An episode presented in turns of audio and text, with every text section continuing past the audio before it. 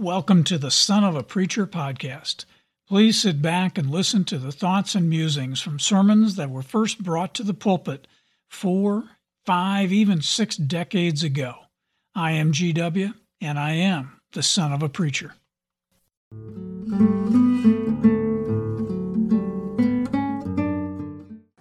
I am so happy to be talking to you all again today. Dad first brought this message to the pulpit January 9th, 1972. Topic was Even the Smart Guys. Scripture was from Matthew, the second chapter, first and second verse, and it says, Jesus was born in the town of Bethlehem in the land of Judea during the time when Herod was king. Soon afterwards, some men who studied the stars came from the east to Jerusalem and asked, Where is the baby born to be the king of the Jews? We saw a star when it came up in the east, and we have come to worship him. So he's talking about even the smart guys. You know, over time, it's interesting when you look at history and you see just how many ways there are to describe a person who is just smart. You know, you have the smart guys. You have the guys with the big brain. You have the eggheads. Yeah.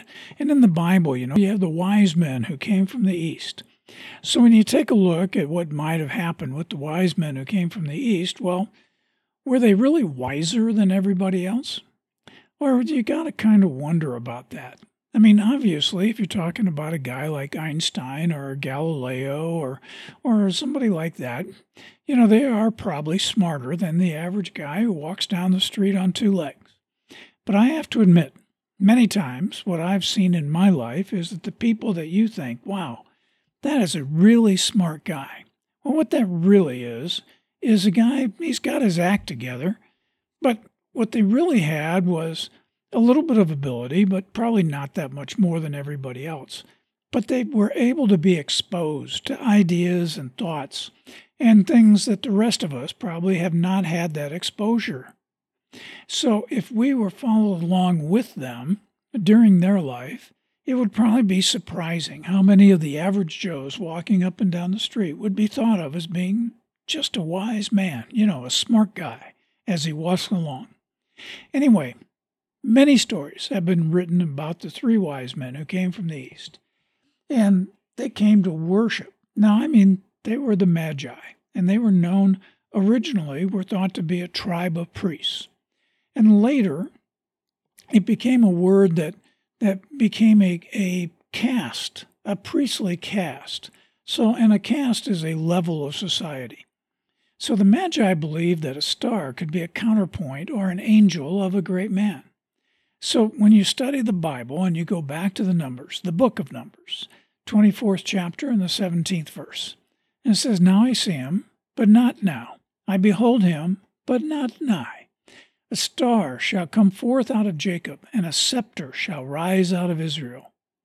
So when you look at that, well, we have a reference then. We have two we have a reference of the wise men coming forth and following a star. Now you also have references made to the treasure that they were that were brought by the wise men when they came to find and see Jesus. And they brought in the gold and the frankincense and the myrrh. But what it really was is they brought in the gold, of course, and they brought in fragrant smells, you know, the perfumes and things that would be used in worship. And they brought medicines and they brought embalming fluids and things that would be an appropriate gift for a monarch. Now these men, they were intelligent, right? And it's it's well known. I mean, they were called the wise men, so they have to be intelligent. So we can assume that they were. Now, it's not a question, but it's a fact that churches look at people that seem to have great intelligence as sometimes as being the hardest ones to convince that they should believe in Jesus. And that a student of great intelligence, well, they're going to, uh, you know, through their training, they're being taught to question things. And that makes it a very difficult sale to have them believe in Jesus. But God tells us through his message of redemption that Jesus doesn't think of just one class of people, he thinks of everybody. You know, Jesus grew up in a small town. He grew up in a carpenter shop. His dad was a carpenter. So it's only logical that he learned the trade of being a carpenter. And he learned how uh, again, with the Lord's help, he learned how to heal and he learned how to console a broken heart. And he listened to the outcasts of society. And it's hard to look at Jesus' life and say that he was the Lord of one class more than any other. Because Jesus didn't even overlook the Roman soldiers. I mean, even as he was up there on the cross, he was uh, helping with their spiritual needs. Now, it's interesting. When my dad gave this sermon, he he uh, used this as a time to remember, and now remember, it's 1972, toward the end of the Vietnam War.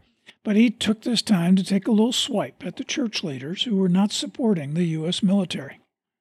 Now, of course, in January of 72, I was in my senior year of college, and I was about to go and become a part of the active army upon my graduation in May. So it seems only logical that he would be supportive of the military.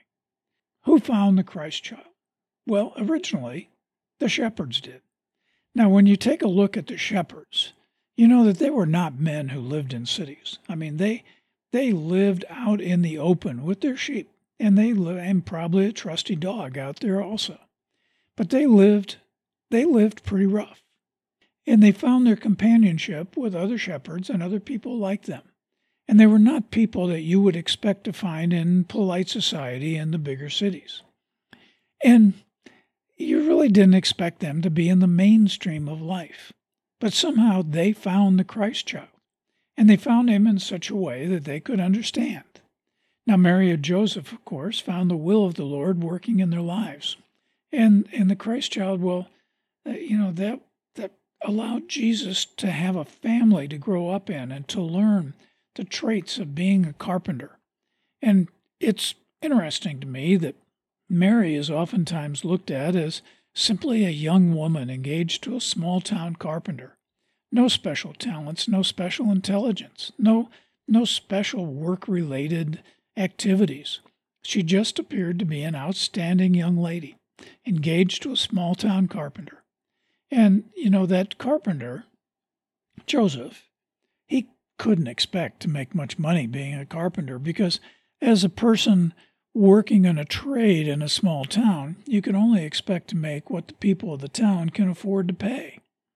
And if you take a look at the New Testament and you look at where they are living in Nazareth, well, Nazareth was a poor town then.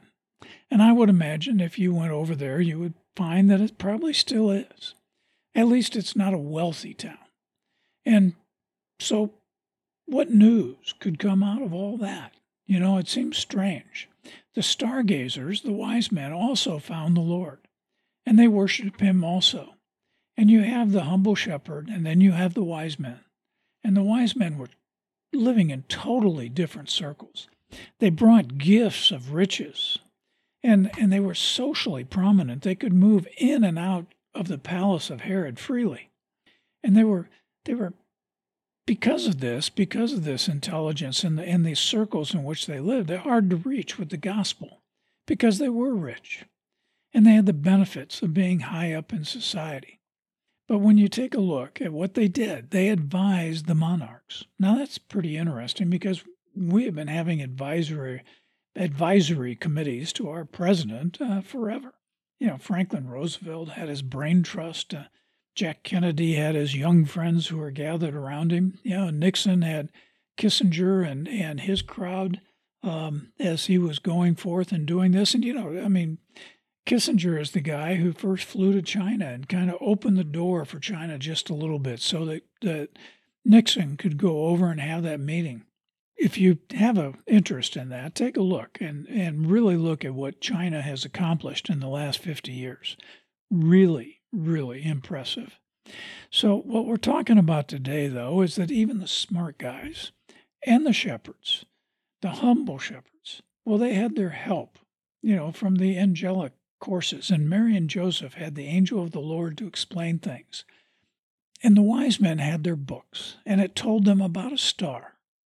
And so, what does all this really come to prove? Well, it's that through God, all men can find the faith to believe. Let me repeat that. Through God, all men can find the faith to believe. As we look at what's happened in our Congress over the last few months, as they struggle.